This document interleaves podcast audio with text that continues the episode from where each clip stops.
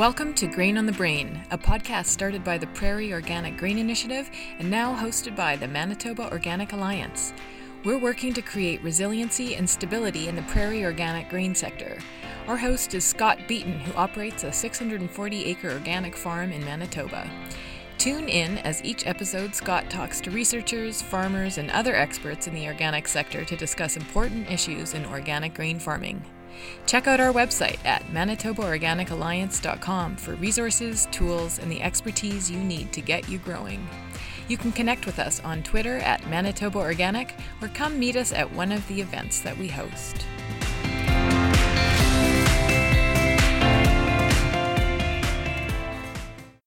Today's episode, Scott talks to Ward Middleton, an organic farmer since 1998 in Alberta, who has integrated cattle through winter grazing on his cropland and summer grazing on his perennial pasture land. Here's Scott and Ward. Uh, hello, everyone. Thanks for joining us. I'm here with Ward Middleton from uh, Sturgeon County, Alberta, uh, just north of Edmonton. He farms up there with his wife, Joanne, and uh, we're happy to have you here today, Ward. Thanks very much. So, we're here to talk about livestock integration. That's the the title of our podcast for today. Um, you've got lots of other stuff, lots of interesting stuff going on at home. I know, uh, but we'll uh, we'll focus on livestock and and kind of move around on how they fit into your farm. And so, I guess to start, if you could just tell us uh, a little bit about yourself and your operation, there we'll get get on the right track. All right. Our farm is uh, about 800 acres, just a touch more, 800 acres in the total enterprise. But the primary farm that we're going to focus on for this discussion is uh, is much like your farm size, Scott. It's a 640 acre, one section, a square mile, and uh, you know we've been organic since 1998. Uh, we'd purchased the family farm in 1994 from uh, my siblings, and and it led us down the road as we were exploring you know how could we make a small market farm economically viable as a you know a standalone business enterprise that didn't have to be supplemented from my off-farm job. And I, I have a background as a tradesman and power engineer. And uh, and so uh, when we moved home to the to the farm, we embarked on investigating a number of different things uh, that I thought would present a higher revenue generation uh, and not necessarily involve livestock. Ironically, so we, you know, we're used to organic grain, or we were used to grain production, but we also looked at herbal and nutraceutical crops and ornamental greens and grasses and native seeds, uh, native grass seeds, that sort of thing. And we did some trials over the first few years, but it was, it was sort of the herbal and nutraceutical crops that led us to organic because some of the customers, when we were growing our first crop of milk thistle seed, were saying, "Wow, this is great, but if you could make it organic, then we would uh, we'd pay you twice as much." And uh, uh, of course, I thought, organic. Well, how hard could that be? I hear you. That's pretty neat. So yeah, you would say you uh, you were a organic crop producer ever before you thought about livestock, and that's kind of the same as I I think too. I, I've used them as a tool in my crop production system, and they seem to be becoming a bigger part of that system lately. Um, what kind of livestock are you using? We're using cattle, and it, it's uh, it's been a, a bit of a, a, challenge and a bit of a, a, journey for me to come to terms with the fact that even though I'm, you know, I've been quoted as saying that I hate cows, and it's not necessarily true. Uh, cows cause me stress, and I'm I recognize fully that I'm not blessed with good animal husbandry skills, and so in in the 20 years that we've been organic farming, it took me to about 15 years into that mark uh, before before I started to muse over how could I possibly introduce livestock um, to our farm if that's the sort of thing that keeps me awake at night. And so it wound up leading us to developing a relationship with another farmer, another stock person. And we don't own the herd of cattle that are on our farm now for the last three full years. Uh, they've been on our farm full time. And, uh, and so a lot of people say, well, if you're doing all that work, why don't you just own the cows? And I, I do clarify that, you know, we're not doing all the work. It's a, it's a coordinated uh, business relationship. You know, it might be a bit rich to call it a partnership because we're still two separate business entities. But we recognize that there was an opportunity to integrate livestock more than what we started out doing because it was originally just going to be one quarter section of our of our four quarters that we were farming on the primary farm it was it was a means to satisfy environmental concerns that we had when we did our environmental farm plan and uh, this quarter section was prone to wind erosion it's lovely topsoil but it used to be a seasonal lake bed and we're in a fairly flat uh, plain. I, I, always said it was this flat the flattest place in Canada, and that was before I saw the Red River area of Manitoba when I went down there. But uh, but it's it's very flat. We have a drainage canal that drains an upstream shallow lake bed that controls flooding there. And when that drainage canal comes through our farm, it only drops a foot every half mile. So it's topography is something that I dream about, you know, other than just pool table flat. But this one quarter section, when we tilled it, we had a wind erosion event in uh, 2001 that uh, that filled the county ditch with topsoil, and it was heartbreaking. It was just the you know the culmination of the wrong maybe not the wrong practices, but the wrong timing uh, for whatever the weather event was. And so when we did our environmental farm plan, the best and simplest solution was to put that quarter section back to permanent cover. And so again, I was confronted with, well, hey, it's great. Now I've got, I have hay, but if I'm going to manage this farm organically and I'm, I'm going to just grow hay and ship it off, all I'm doing is exporting that nutrient and it's a lower value commodity. So we thought that if we could come to terms with the fact that we were going to have livestock on the land, well, we don't have to own the herd of cattle. So we started to custom graze and we fenced that quarter section that is bisected corner to corner at a diagonal line with uh, this drainage canal. It was two 80 acre triangles, and we divided it into 20 acre paddocks that we could rotationally graze cattle on. And we put in a a solar watering system that fed a pasture pipeline so that each 20 acre paddock had water infrastructure where the cattle could, could get to a water trough. And it was great. It was like being a grandparent, you know, looking after the grandkids because you just got to have all the fun with the livestock. You know, open the gate and see 1,200 pound animals dancing and loving every moment of life while they go into the fresh grass and uh, but when the real work started in the fall, we could send them home, just like grandparents do with kids. And then it slowly evolved into more than that for winter grazing as well. Yeah, right on. So then, yeah, you're end up keeping them on there on that permanent pasture through most of the summer, and then in the winter they move out into your uh, crop cropland areas. That's correct. Uh, for for the longest time, we just ran that quarter section as a completely separate business unit, and in my mind, it was it was all very simple because I'm just an organic grain farmer, and on our four quarters, we have you know three quarter sections that are under cultivation, and every third year we're doing a green manure plowdown. So one of those quarter sections, roughly every year, was in a green manure crop but, you know, for the longest time, the cattle didn't have any part of that other than justifying that if we would, you know, target $10,000 worth of grazing revenue for the summer season off of that quarter section, that essentially, in my mind, canceled out the cost of putting in uh, a green manure crop that I was going to plow back into the soil or till back into the soil, not necessarily using a moldboard plow.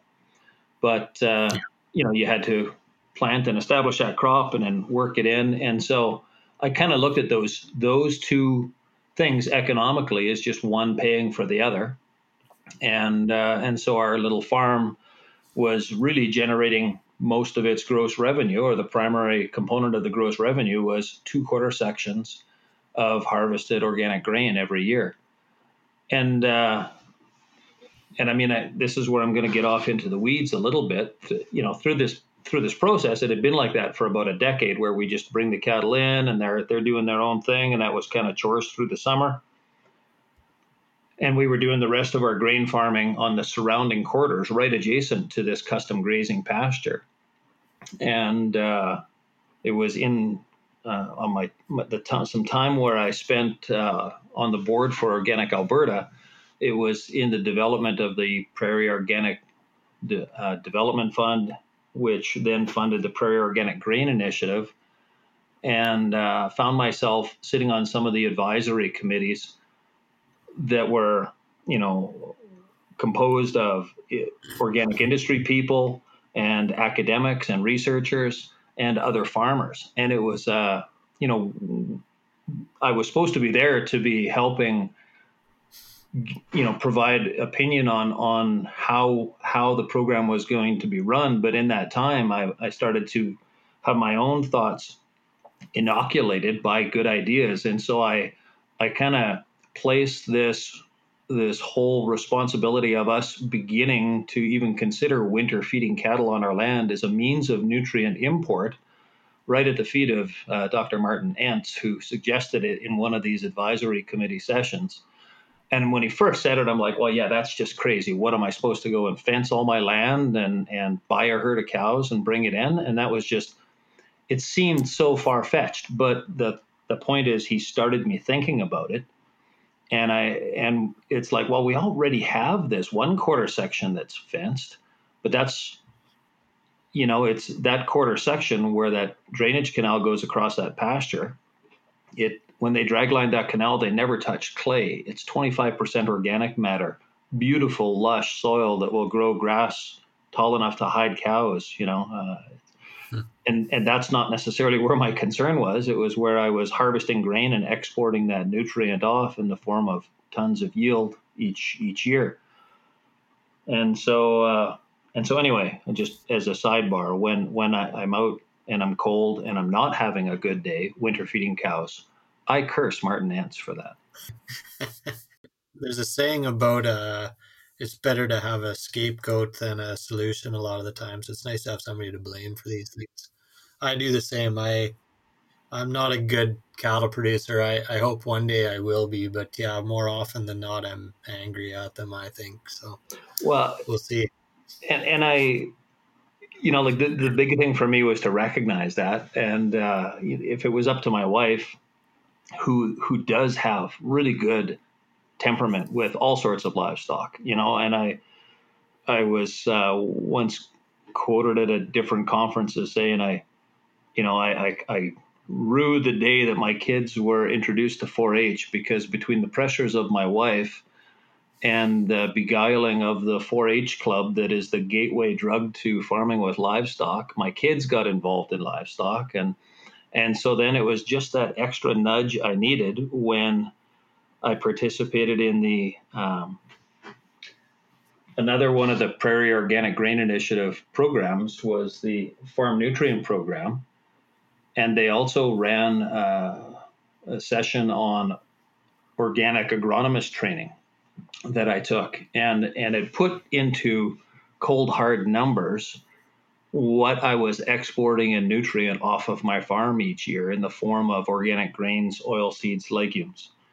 And that was that was the clincher where I, I thought, you know, it's worth building at least fence on one quarter section adjacent to this, um, or at least thinking about it, you know, like because you know maybe we could graze some cattle. And then that very uh, year that I was just toying with that idea that summer, we kind of had a drought condition, and I believe that would have been about 2017 somewhere. And uh, the the herd of cattle that we had that were custom grazing here, uh, I, I, called the owner and I told him, gee, we've already done one full cycle through the eight 20 acre paddocks that we have. And that, that first pasture just hasn't really come back. Like it's come back some, but we've just had no rain. And he said, if you send them home, I have nothing to feed them and my hay isn't even producing.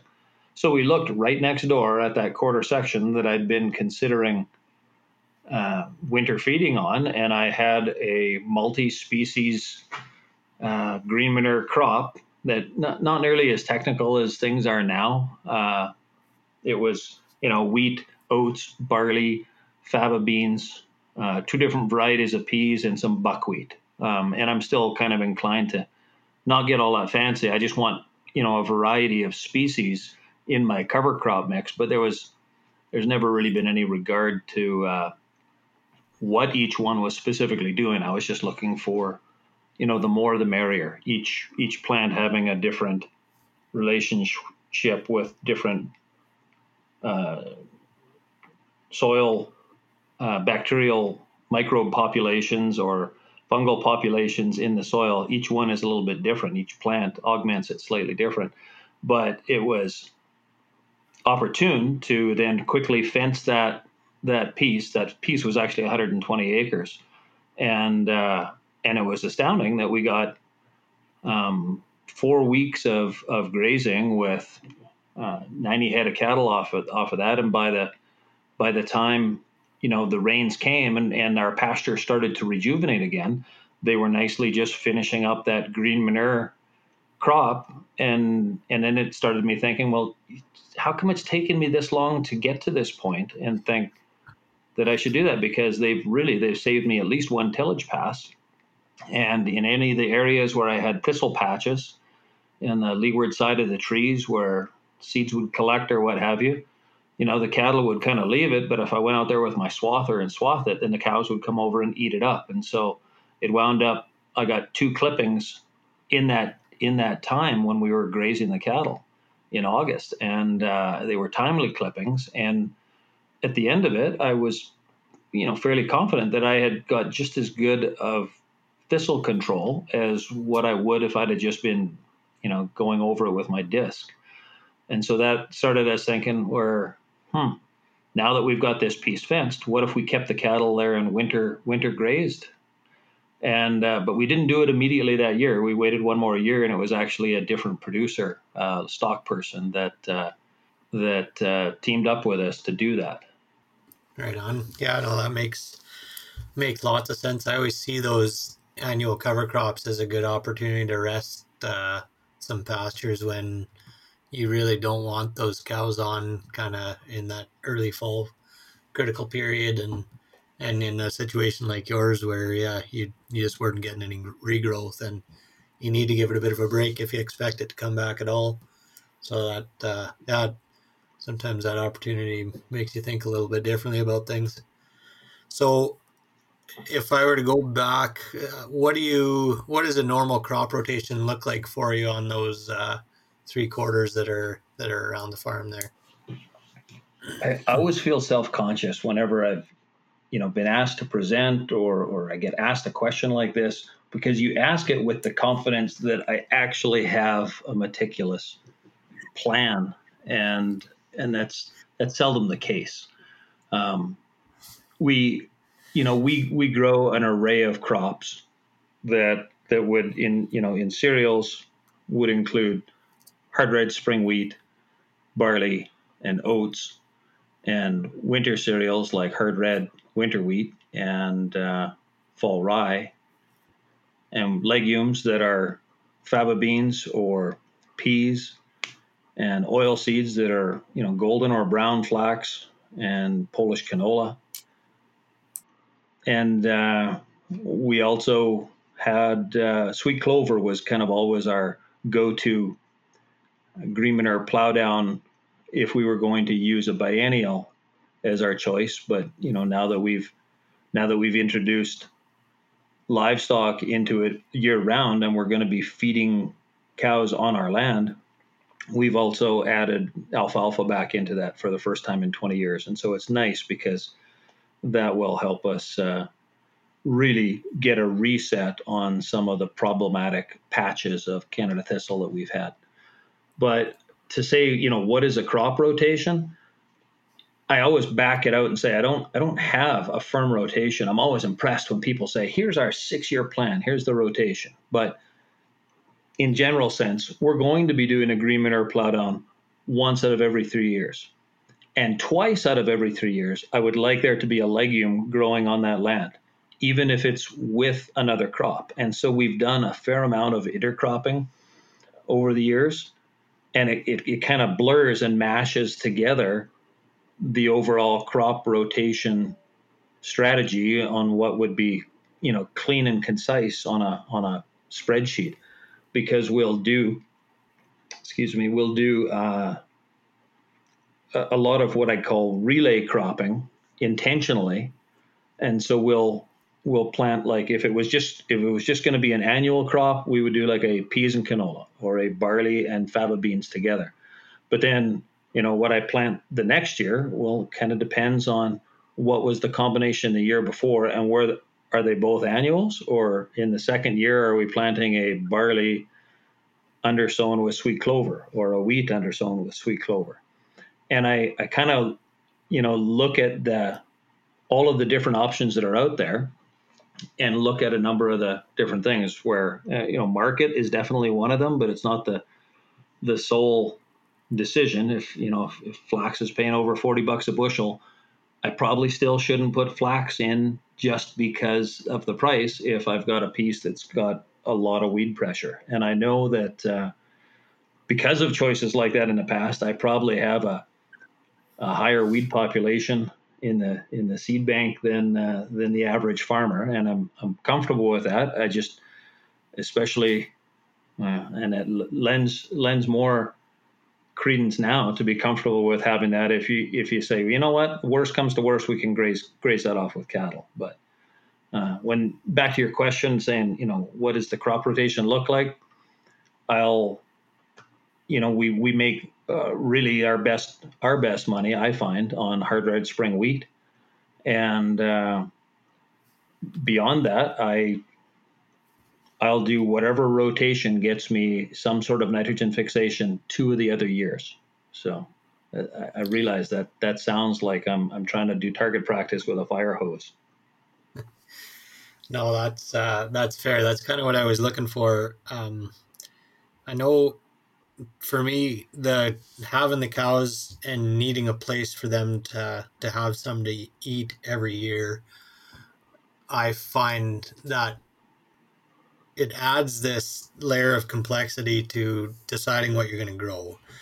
Um, but at the same time, I think they're a good place to give you some flexibility in that rotation where if something's not working out, you go kick the cows out and they can chew it down. Uh, or you need your, your green manure, something dealt with, or you need a quick clip on that, you can put them out there and yeah, it seems to me they're they're both a, a source of complexity, but also a, a solution to some of the problems that come up quite often. So um, I know what you're saying, and yeah, I, I used to be a spreadsheet. I still am. It's still in there, but I want to follow this set crop rotation. But I find since the cows are involved, um, you do you have this kind of guideline in the back of your mind, but you end up going this way or the other way from year to year uh, and kind of watch. I think you, you, I find I'm more observant in terms of, well, what did that last crop look like before you decide what it is that you're going to grow next? And yeah, everything you said kind of makes me think you think the same way. It, it definitely like introducing the livestock has added complexity to that because uh, you know our, our annual annual crops that we used to plant for our green manure, it was just easy to say, well, there's those three quarter sections. Every third year, this is going to be back in a green manure.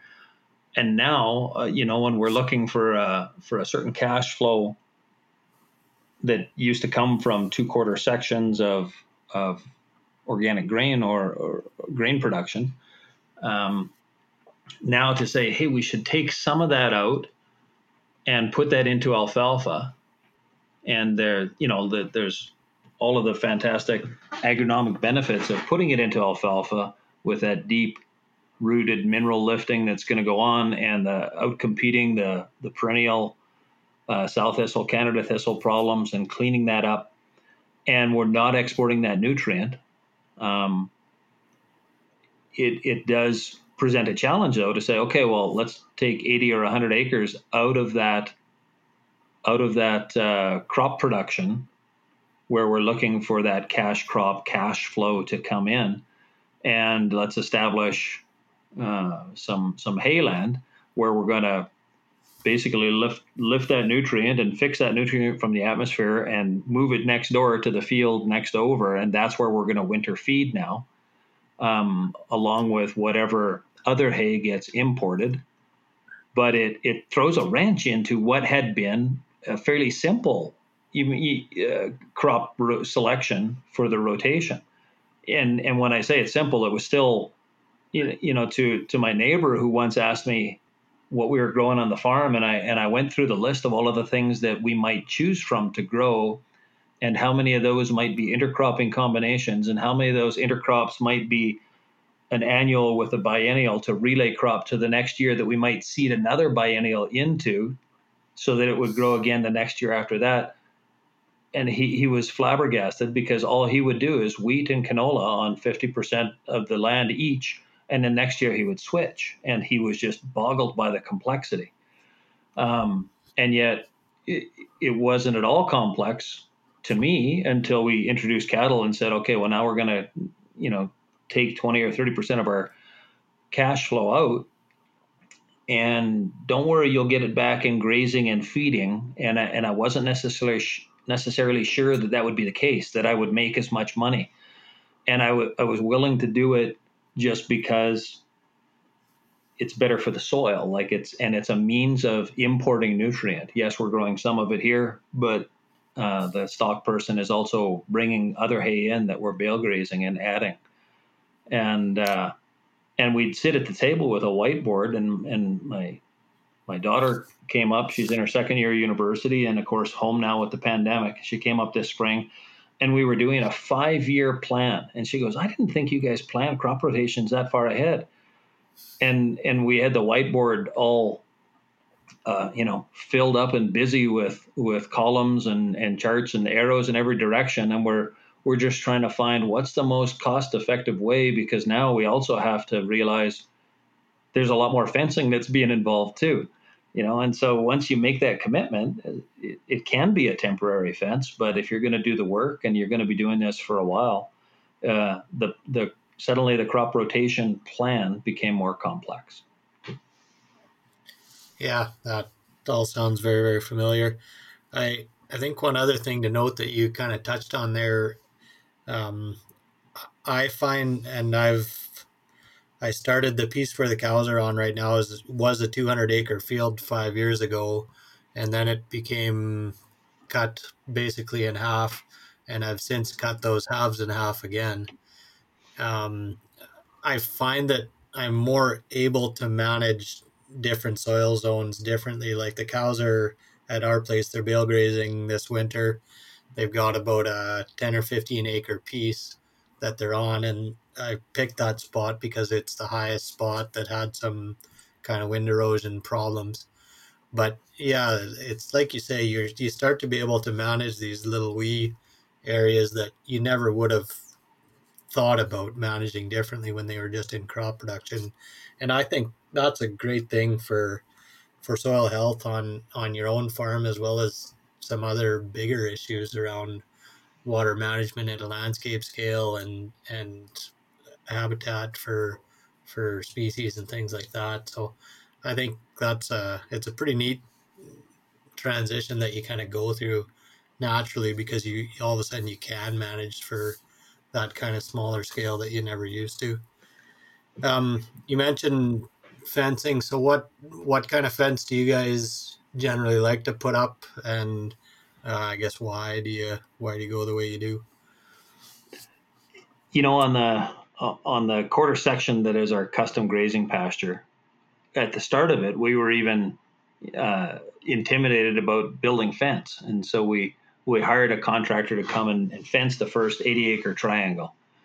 And and in watching it, you know, because I'd been raised on a mixed farm, and that was, you know, part of me being jaded to livestock is having, you know, maybe some some uh, dilapidated infrastructure and having cows get out and you're chasing cows out in the dark and and the frustration that came with that. I wanted to have some some good infrastructure, and so we hired this custom fencer to come in and build, and and uh, and I wasn't I wasn't necessarily as pleased with uh, the fences is is what I was. You know, they didn't necessarily fully meet my expectations, although you know they've been in the ground for 14 years now and they haven't caused me any problems but i was fussing over the fact that you know some of them weren't straight and and and so i just thought you know what we'll do the rest of the fencing ourselves and and it was good it was really just the the push that we needed to to take that and take that on and own it and and in that we found that every fence that we built became a different experiment of combinations and we're so the perimeter of the quarter section is is all uh, four wire barbed wire. Um, although on you know one of the sides we thought well let's put a high tensile wire down on the bottom to see you know if they're eating underneath that it, it, we we you know do do we want them this is this is us not knowing that the barbs don't really hurt the cattle. It's not really that big a deal.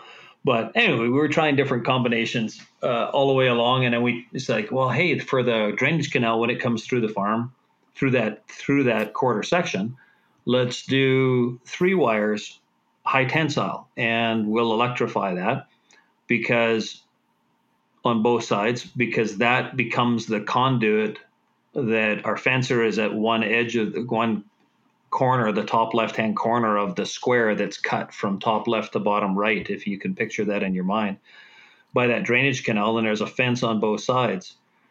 And then the paddocks, each 20 acre paddocks, all of them were divided north and south, and they were just a single high tensile wire. And some people have looked at that on an overview and said, well, you know, if it's cut corner to corner, how come you didn't do like a wagon wheel pie chart type of thing? Um, and the answer was, well, we had integrated sea buckthorn uh, plantings in a silvopasture concept where the on the boundaries of each 20 acre paddock, we planted a double row of sea buckthorn berry trees. And and they we wanted them to be oriented straight north and south in the rows so that the berry production would be equal on both sides as the sun came up in the east and went down in the west. Whereas if the if they ran at some other angle there'd only be maybe berries on the south side. So in any case through that all through you know there's about 7 miles of fence on that quarter section. And it was good because we tried a number of different combinations. And and you know we said well this is way faster to build a fence if you're going to use electricity. But if there's ever a problem with that fencer it was sure nice to have the perimeter fence be a four wire barb that didn't require the power. So that would be about the only thing that i've that i say that i've really found was was solid for us was that our perimeter fence should be able to contain the livestock even if your power system wasn't functioning that being said, we haven't had lots of problems with our with our fencer, but it does occur. At some point, you'll go out there and it's just not working. But if you're looking for something that's just quick, uh, and like we did this fall, we just did step in posts with polywire, one wire, and it's at the perimeter of the quarter section mark on 100 acres of alfalfa that we didn't get a second cut of hay on. Uh, we got one massive cut that was a bit delayed, and uh, and I wasn't thinking anything of it because you know that's the third year of that alfalfa and it's doing a good job of controlling perennials. And I thought, hey, I don't mind just leaving that and letting it feed the soil. But the fellow who owned the the cattle was saying, oh wow, hey, it's it's costing me a lot more money as soon as we put them onto dry feed with the yardage rate and the feed cost but if they're, you know, like, and I'm, I'm getting off on a tangent, I can come back to that afterwards. Um, but he essentially pushed us to say, hey, how much grazing do you think we'd get off of that alfalfa after freeze up? So we went and built uh, two sides. We had to build fence on two sides of that field, and uh, it was all just polywire and step in, and we just made sure that that system had its own dedicated fencer, and and we you know put it up in a day and had those cattle out there, and we only got two weeks of grazing out of it, but but it was you know it, it was still an extra he's up to 100 and we're 165 head of cattle now. He's growing his herd quite a bit over the last few years, and uh, so it still provided us a decent second cut revenue that off of that piece for the day's labor of going out and building that perimeter fence. Plus, you know, we'd also have uh, an hour a day moving moving wire because we moved them almost every day as we were going across there. So the original question was, what type of fence do we like? Every type has its pros and cons, and uh, so I would like to say, yeah, the the perimeter fence should be able to contain them without power. Everything else in between that you're going to be working with, electricity and you know one or two wire is the way to go, and then you can put your posts 25 paces apart. Yeah, well that uh, that sounds about good to me from from the from all the talking I've done about trying to figure out what kind of fence to put on. Um, yeah, we ended up ours is all electric, but that outside one is uh, yeah pretty heavy looking electric. So it's a bit of a more than just uh, I forget what they call it. There's physical barrier and a mental barrier, I guess, is the other one. So if it can be a bit of both on the outside, I think that's not a bad thing. And as we got more used to the cattle, and since this herd has been here for three years now, uh, consistently, I mean, he's he keeps adding more to it, and there there's new imports, but you know, some of those some of those cows have been here for three full years, going into their fourth year, and they we you know we trust that they respect the fence, they they respect the electricity, and so I mean, we've gone from a perimeter fence on you know, 15 foot post spacings to uh, having a perimeter, you know, fence that, that, you know, well, like I said, 15 feet between the wood posts on our, on the perimeter of our custom grazing pasture to now on our cultivated land, we built a perimeter fence on the next adjacent field. And along the roadside, it was rebar with the little screw on insulators and uh, and just some some cheap smooth electric wire. And it was extremely cost effective and we were putting those those posts 20 paces apart um, and we were intending to electrify it but with three wires even even when the power was off you know the cows visually they can see it. And yet from a cost perspective it was it was really uh, quite quite cheap to build because uh, you, you know we were buying maybe it's part of the part of it's the economy, but we were buying rebar, three eighths rebar for uh, four dollars and eighty cents per twenty foot joint, and cutting that down. And and by the time you add the insulators, it was costing us a dollar a post, and we were putting those posts on twenty foot paces. So it was it was quick to bi- to build and uh, and still presented a you know a fairly visible barrier for those cattle with three wires on it.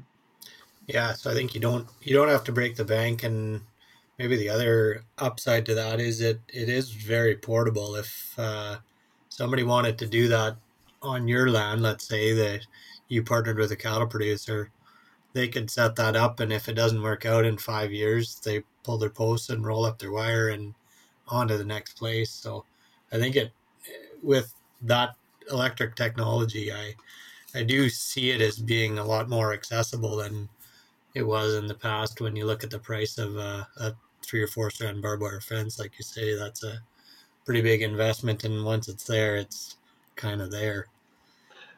And it's it's definitely worth you know sp- spending time talking to people going and looking at different fences. I'm you know and and if you're going to be if anybody was going to be like us and not own the cattle because i take it scott that you actually own the cattle that are on your on your farm but it, if you're like us and you don't want to own them, it doesn't mean that you have to own, you know, we came to the realization you don't have to own the cows to have them on your land and to get those benefits.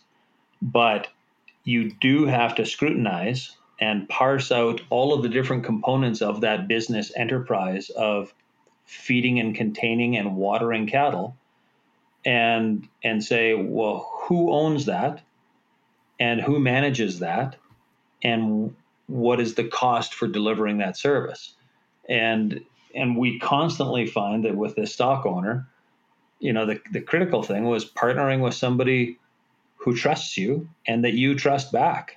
Um, because we've we found more often than not that we don't agree that that the other person, you know, isn't getting a better deal here, but it's close enough within the realm of what we're willing to to do for less in the name of either nutrient import or the augmentation of soil health. And, and we find that most often we think that it's equitable if both of us are on the verge of being dissatisfied with the business arrangement for what we're getting out of it. And then often we'll go back and do a postmortem and say, well, how did that really work out? I didn't really want to go, you know, spend that time fencing that that piece of alfalfa that I was a little bit nervous grazing cattle on pure alfalfa, but you know, doing some research and talking to some of the organic dairy guys from the Westlock and Barrhead area north of me, who do turn their cattle out after freeze up onto alfalfa. Okay, well, you know, we'll come to terms with that, but I I wasn't necessarily looking for the work. It'd be a lot easier to put them on the 35 acre piece where we've got 550 bales already set out uh, and centered and the string pulled on and, and it's easy to go move them to the wire for 10 bales than it is to say, hey, let's walk this eighth of a mile and put in step in posts in eight inches of snow and have the cattle come and graze it. And then we have to water them in a system where we got to go pump water every day out of a dugout, you know? And so it's, it's good to work with somebody you trust and, and who trusts you that you're not, you're not, uh, trying to you know stick it to the other to the other person because if it's not cost effective enough for this stock person to feed their animals here then they'll take their animals and go home and uh, that doesn't necessarily help me because then i'm back at the auction mart looking to buy cows that i never wanted yeah that's uh, the only reason that i'm interviewing you and not the other way around is because i know that you're smarter than i am because you didn't go buy the cows that would have been if if I could find somebody that would that would work, I, I think that's a great arrangement if you can continue to make it work. And we've we've toyed with different different versions of who owns what part of that business enterprise. And right now, we're comfortable with providing, you know, providing the, you know, we'll we'll put the feed out or we'll make sure that they get fed. We'll provide containment and we'll provide water. And the stock person provides the mineral and and he'll monitor the condition of the cattle and prescribe, you know, increasing the feeding rate or decreasing the feeding rate during the winter time anyway. And also chooses what the recipe is for the selection of the different qualities of hay that might be out there. And if there's ever any treatment of animals required, then that lands in his camp. And so it's, just a phone call. And and that was something he was comfortable with, but it meant that we had to present him with a yardage rate that was cheaper than he could find elsewhere because he was take he was doing some of that work. And so we wind up you know landing on something uh, now that the herd is bigger we figure it's not actually adding that much to our to our job when it's 160 cows versus the first year that we did it he had 40 cows. And so like i say he's he's grown quite rapidly. And interestingly enough, he doesn't actually own land base. He doesn't own a farm. He rents a farm home base and he's utilizing our farm, trusting that we're going to keep this relationship going. And he's aggressively grown his herd of cattle. But we sit down and we go over each other's numbers and be open and frank about it. And, and simple things like when he's saying, hey, if he can afford to feed an animal for less than $2.50 a day, and if you look at a, a bale of, of hay costing $60 and a, a cow will eat a bale per month, well, that's $2 a day just in dry feed.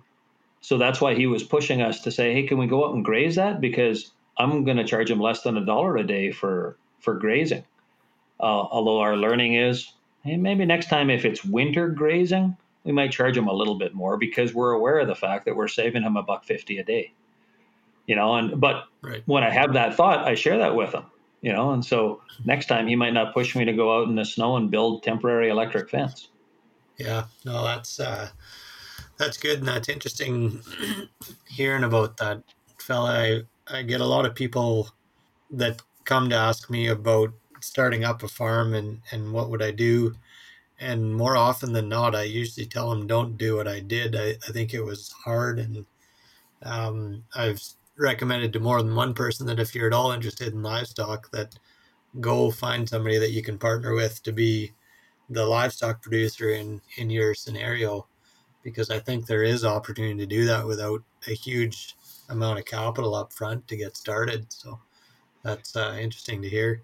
Back into your cover crop plan, you mentioned you kind of like to keep it relatively simple and, and diversity is important to you.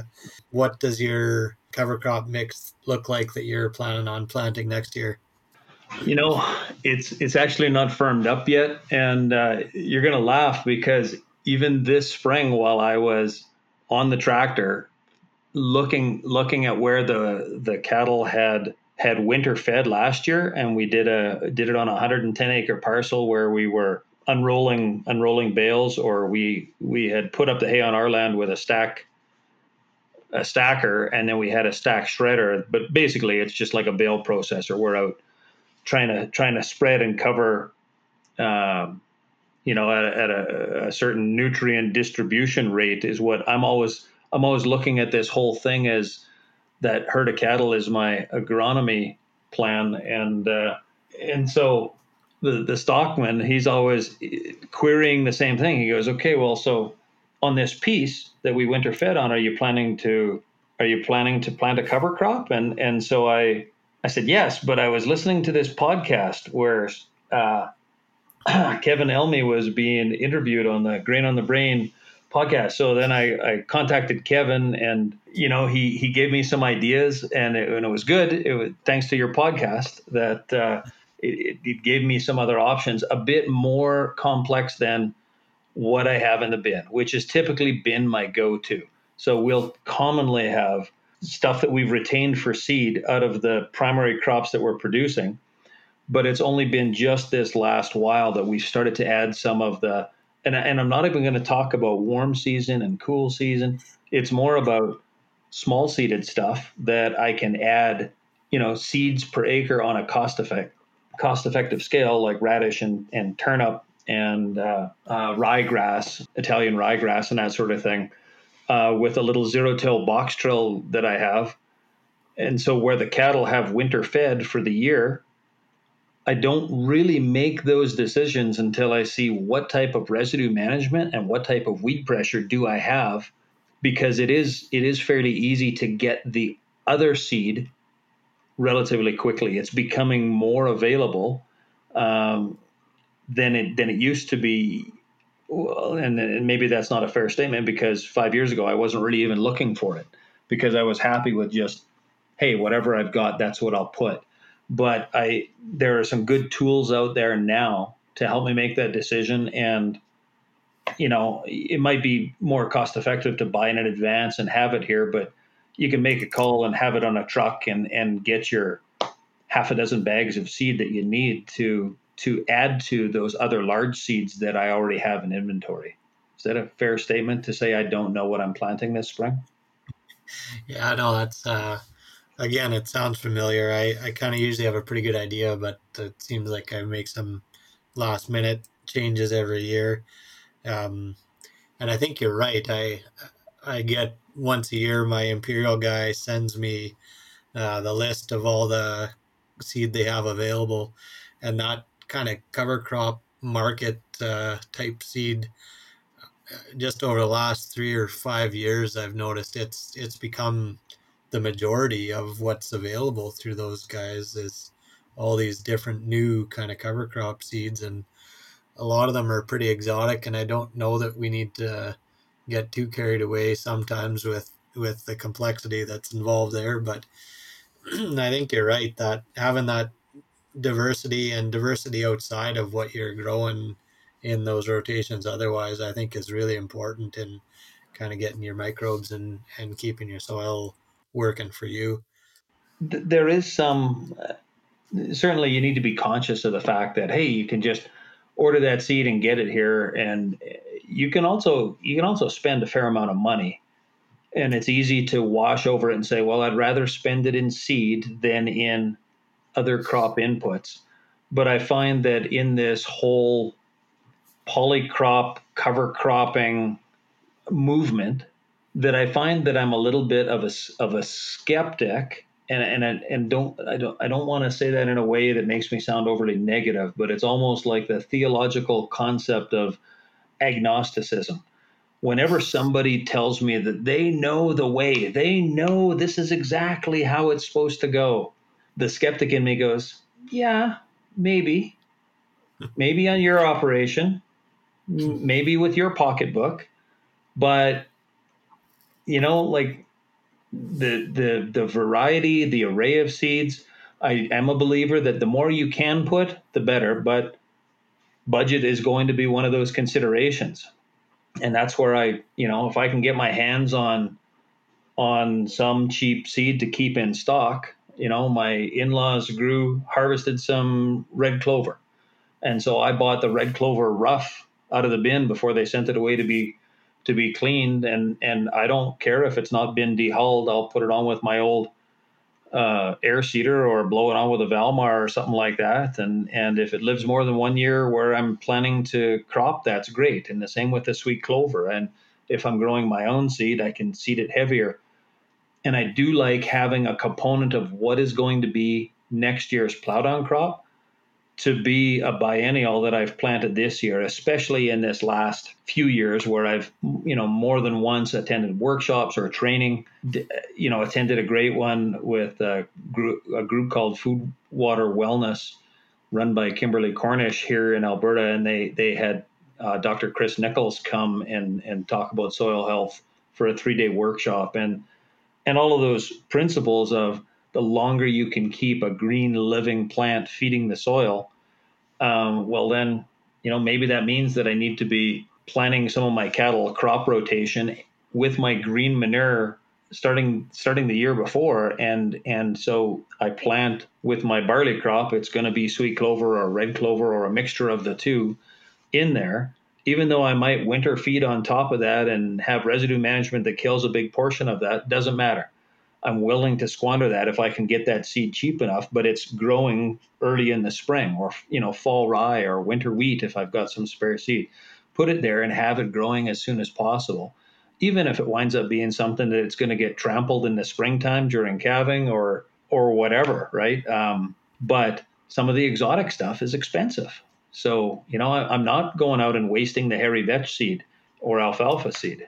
No, that makes sense. And I think, like you say, if it is going to get trampled, it's probably still better off that there is something, something there, some roots in the ground to hold things up and act as a little bit of rebar than nothing to be growing there at all, which I guess is the alternative. So right, that yeah. makes sense to me too. Um, we're getting close to the end here, so I'll ask you a few quick ones. Uh, when when you're grazing those uh, cover crops, are you moving on a daily basis, or what's kind of what works for you guys, and how do you think about? You know, I'd I'd love to move them on a on a daily basis, but we don't. We find that uh, three days is kind of what we compromise on, and when I say we, it's you know between Joanne and myself where she'll say, "Oh yes, you'll have this oh, whole idea where that we're going to move the cattle every day," and then it winds up being me who moves them every day. And so, and so we kind of settle on whatever would be a three day move, and and then we'll kind of adjust that as we go because I'm certainly with with some of the you know the quarter section that we're going to be grazing on the lake bed of this little lake that used to be there's a band of saline soil where that for years there was evaporation there and it's it's poorer soil and so you know we will try to run our fencing, our temporary fencing, the polywire is easy to do contour farming with, way easier than grain farming. And and so we'll, you know, to, to say what what would we do different? Well, if it's poorer soil, we might choose to do it differently and move them daily, you know, daily moves and get them to really clean up and to to get a tighter manure distribution. But uh, but in general, you know, three days tends to be the average. Yeah. No, that's fair enough. What do you do? Do you worry about compaction if you get a week of kind of rainy, wet weather? And do you manage that any differently, or what are your thoughts? Is that an issue? I guess.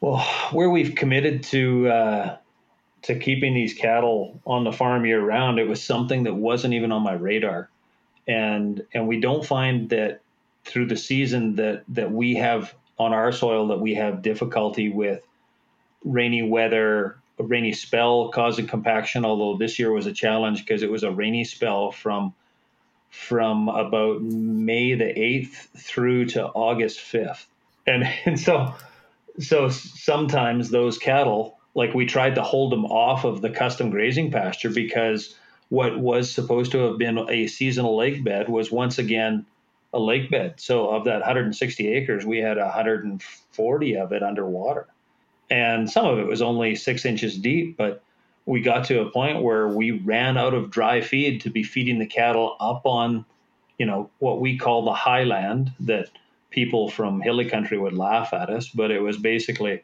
you know, up, up, up on the high ground above that beach zone. Um, that was a little bit what we call our harder soil because it's only like six or seven percent organic matter instead of 25% organic matter. And we definitely pounded the heck out of that that soil. But uh, during that calving period, uh, you know, like a, uh, we the cattle are here. We don't have somewhere else to send them. They've got to be somewhere. But that was definitely where we saw the damage. And then there were periods in that where we had cattle out in those paddocks grazing for days on end in six inches of water as and you'd turn them into a 20 acre paddock and the grass growth in that mixture that was in that pasture some of it was reed canary grass and it was it was getting out of hand. So we had to turn the cattle in there because you know it's going to just going to become too coarse and, and not be palatable. And and you we, we at the in the summer we had 120 head here and you'd put them into a 20 acre paddock or a 10 acre paddock because we had it divided in half and the whole herd would disappear you couldn't see a single animal standing on the on the you know, at the cab of the tractor with the door open. You couldn't see a single animal, and yet you know they're out there grazing in water. So we're still learning about, you know, what is the damage from that going to be next year. But I mean, our whole farm is riddled with ruts and hard soil right now just because of the season that it was. And so the only takeaway that we've come from that is in that calving time, when it was just during spring breakup and it was sloppy, we've uh, you know, got together with the stockman and he delayed putting his his bulls in, and we're going to now start to calve on the 15th of May instead of the uh, 1st of April this year. And beyond that, from you know, if it's if it's a, a spotty piece for a for a couple of weeks, the only thing that we've done to try to assuage that somewhat is we might go and and uh, spread some some extra bedding or some extra fodder down just for a little bit of the you know, ground armor, soil armor kind of thing, and know that we might have to go back and do a little bit of residue management afterwards with uh, some Phoenix Harrows or Victory Harrows. Gotcha. That was uh, that was probably my next question. Was yeah, what do you do after? So this spring on the portion where the bale grazing, you got lots of residue. Uh, what's your what do you do before you seed? Yeah, so this so this last this last year we intentionally said, well, we're going to do another cover crop, uh, green manure crop that we're going to graze. So we're kind of doing some back to back. We're trying to find out what's the right what's the right rhythm. So where we're going to winter feed, that should be where we have our green manure plow down the next year. And we started into it in the first two years with doing that backwards in our rotation, where we were grazing them on the in the summertime on that green manure crop, and then winter feeding on top of it, and then the next spring, you know, you'd have areas where it's it's slower warming up, and uh, you have to try to get out there, and you don't want to get out there too soon when the soil's wet and be making ruts when the soil is sensitive. It's no different than with you know the cattle out there. If you're out there with your tractor and your equipment a little too soon, but it does it does delay it in our growing zone where we might not get hard red spring wheat the following year after we've winter grazed. So we've now switched our strategy to say, well, we're going to winter feed and then it's going to be the green manure crop the next year. And so it doesn't matter if it doesn't get seeded until mid June necessarily. Right.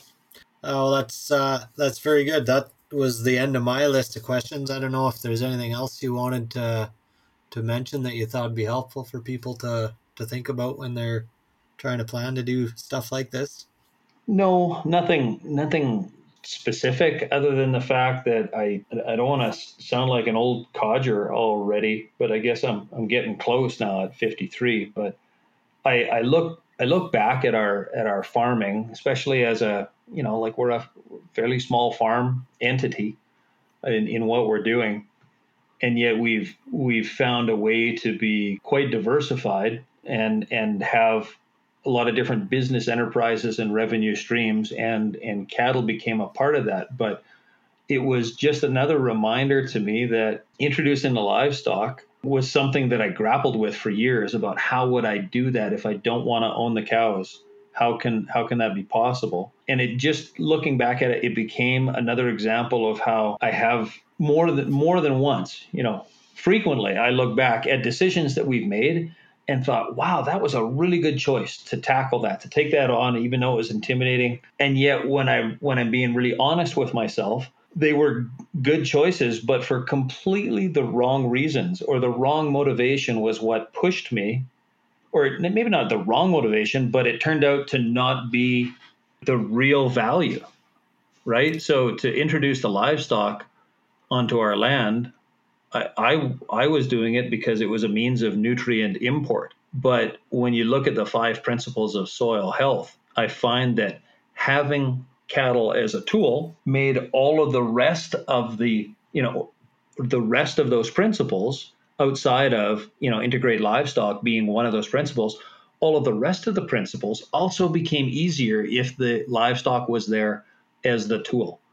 And so it was like, wow, so that was a good choice to do that. But I didn't I didn't fully see the bigger picture, and uh, and honestly, the the whole our whole farming history has has been that. So, you know, a lot of times you'll do all the work you can to to justify something on paper, to rationalize things, um, but at the end of it, when I go back and I look at a lot of that rationalization. Eh, maybe that was just what I needed to emotionally convince myself it was a good idea. Oh, that's uh, that's a good thing to end on here. I think the last couple of people I've spoke to, that was kind of the focus was these five principles of regenerative ag, and and I think you're exactly right. That's it's not necessarily what you're aiming for, but it sure makes it a lot easier to to do those five things, or at least get close to doing all of them when you start bringing cattle into the equation. Because I I sure struggled to to till less and to keep something growing and things like that when you don't have them as part of that system. So I think that's great. Thank you. Uh, thanks very much for for all your thoughts and all you had to share. That uh, that's a pretty interesting story that you got to tell. I uh, really appreciated the invitation, and uh, I was quite excited to, uh, well, humbled, I guess, to have the experience because I I've uh, really enjoyed listening to all of the podcasts that you've put out, and I've gleaned something from every single one of them. So hopefully, there's something here that that people can use. Uh, I'm a, a, big proponent of uh, supporting supporting people ideologically, at least, uh, who are reluctant to get into farming or to expand their farming in that that small market agriculture. And i think there's still lots of room for it. You know it doesn't have to be big farms that are out there. There are a lot of people who could who can find their way uh, in a in a small market farm and it doesn't have to be growing anything exotic it can just be doing things in an innovative fashion that is still really fantastic stewardship yeah right on no i i definitely agree Okay, well, thank you very much again. And uh, for the listeners, I think there's been a few things that Ward mentioned. We're gonna put some links up on the website uh, on the Manitoba Organic Alliance website, and hopefully give you some information to to take what what he's said and put it into practice.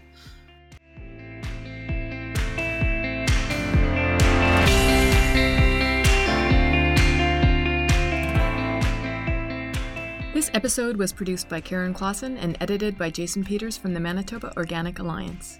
You can check out some resources about how to integrate livestock on your land by going to our website at manitobaorganicalliance.com. Funding is provided in part by the Canada and Manitoba governments through the Canadian Agricultural Partnership. Do you have any ideas for future episodes? Get in touch with us on Twitter at Manitoba Organic or visit our website and let us know. See you next time.